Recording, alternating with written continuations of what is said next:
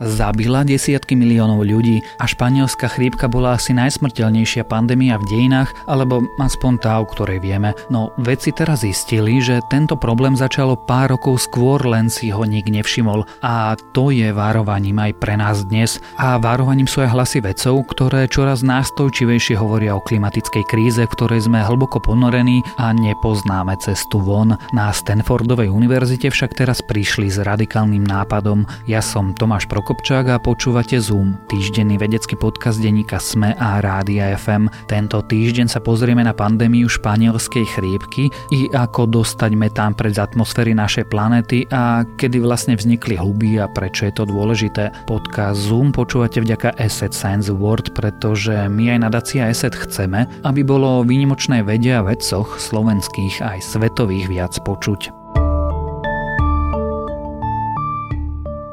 Väčšina plánov na boj s klimatickou zmenou hovorí o znižovaní emisí skleníkových plynov vypustených do ovzdušia. Výskumníci zo Stanfordovej univerzity však navrhujú plán, ktorý ide zdanlivo proti zdravému rozumu. Globálne oteplovanie by sa podľa nich dalo spomaliť procesom, ktorý paradoxne vypustí do atmosféry viac oxidu uhličitého. Týmto spôsobom by sa však mohlo ľudstvo zbaviť metánu, ktorý je oveľa silnejší skleníkový plyn a preto výraznejšie prispieva k otepľovaniu. Nie je to len taký nápad. Vedeckú štúdiu výskumníci zverejnili v časopise Nature. Carbon dioxide levels now at the highest levels ever in 800,000 years and carbon dioxide some folks uh, suggest that it does absorb so- solar radiation and on average it's also increasing. Metán tvorí menšiu časť skleníkových plynov, najviac je oxid uhličitého, no čo sa oteplovania našej planéty týka, je oveľa nebezpečnejší. Metán vzniká prirodzene, no ľudia do ovzdušia vypustia o mnoho viac tohto skleníkového plynu ako všetky prírodné zdroje dokopy. Najviac metánových emisí vzniká pri chove dobytka, pri pestovaní plodín či v energii energetickom priemysle. Takéto emisie môže byť pre ľudí veľmi ťažké zastaviť alebo aspoň obmedziť. A zároveň platí, že v atmosfére je v súčasnosti o 150% viac metánu ako v časoch pred priemyselnou revolúciou. Vedci preto navrhujú v princípe jednoduché riešenie. Jeho základom je premena silného metánu na oxid uhličitý. Globálne oteplovanie by sa tak mohlo trochu spomaliť. Na premenu plynov by využívali obrovské zariadenie pozostávajúce z elektrických elektrických ventilátorov, ktoré by hnali vzduch cez trubice so zeolitom, porovitým minerálom, ktorý funguje ako špongia a zachytával by metán.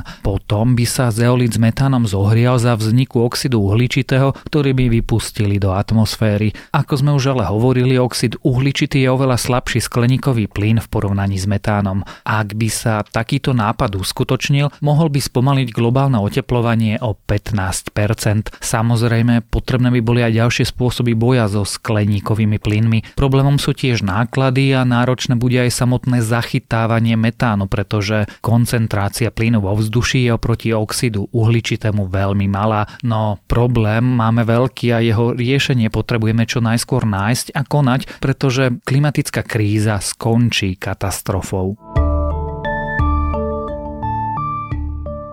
Huby sú staré. Dobre, no to nie je práve najoriginálnejšia správa, ale otázkou je, ako staré huby vlastne sú. Vedci v kanadskej Arktide totiž našli fosílie, ktoré by mohli byť doteraz najstaršími známymi hubami na svete. Ich vek odhadujú na 900 miliónov až miliardu rokov. Nález je približne o 500 miliónov rokov starší než doteraz najstaršie fosílie hub, ktoré výskumníci v minulosti objavili v Škótsku. Ak sa potvrdí predbežná analýza, analýza, štúdia zverejnená vo vedeckom časopise Nature by mohla zmeniť poznatky o vývoji húby o tom, ako pomohli rozšíreniu rastlín z oceánov na súš.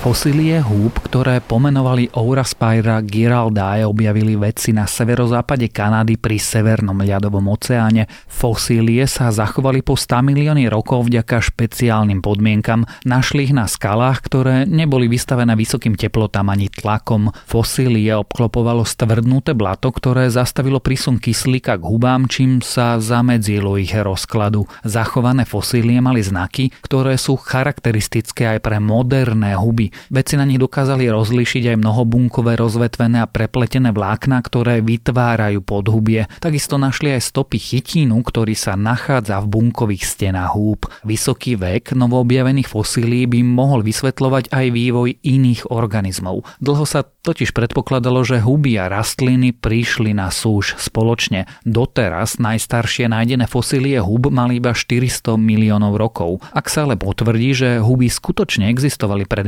miliardou rokov, mohlo by to zároveň znamenať, že v tom čase sa objavili aj prvé primitívne živočíchy a to by bolo veľké prekvapenie.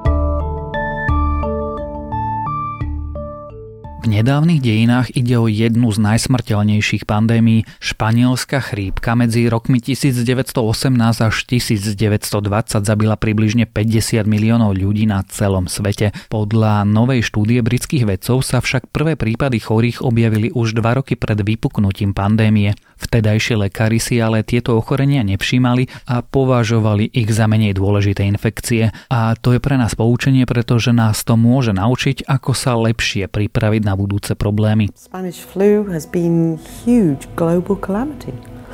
Uh, in terms of the number of deaths, we're saying 50 to 100 million.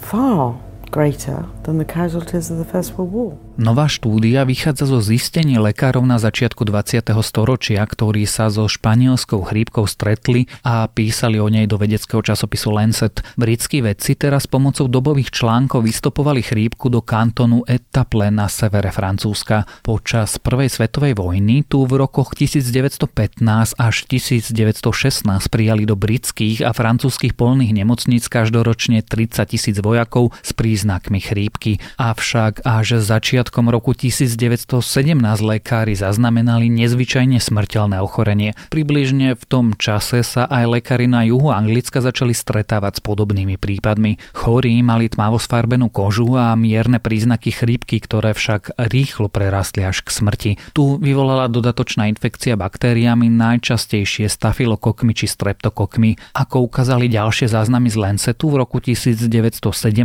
podobné prípady sa objavili aj inde vo svete. Súčasné štúdie o DNA španielskej chrípky, ktoré vedci analyzovali tiež, naznačujú pôvod vírusu do roku 1915 až 1916. Pravdepodobne vznikol medzi divými kačicami, husami a labuťami. Potom sa preniesol na vojakov zrejme z výkalov, ktoré po sebe vtáky zanechali pri migrácii. Zároveň je možné, že vírus veľmi rýchlo zmutoval. Stratil síce na nákazlivosti, ale za to sa dokázal rýchlo šíriť. A to je vážny problém. Ako náhle sa vírus dokáže šíriť človeka na človeka, môže za niekoľko desiatok dní nakaziť milióny ľudí, najmä v dnešnom, tesne poprepájanom globalizovanom svete. A ešte krátke správy z vedy. Stopy antibiotík výskumníci už objavili všeli kde, teraz však vedci upozorňujú, že ich množstva v niektorých riekach veľmi výrazne prekračujú bezpečné hodnoty. Zvyšky antibiotík našli v dvoch tretinách riek v 72 skúmaných krajinách. Svetlá rozsvietené v noci sú vážnou hrozbou pre obojživelníky. Experimenty so žabami ukázali, že svetlo v noci komplikuje liahnutie žubrienok a prináša ďalšie problémy, keďže napríklad oslabuje ich imunitu.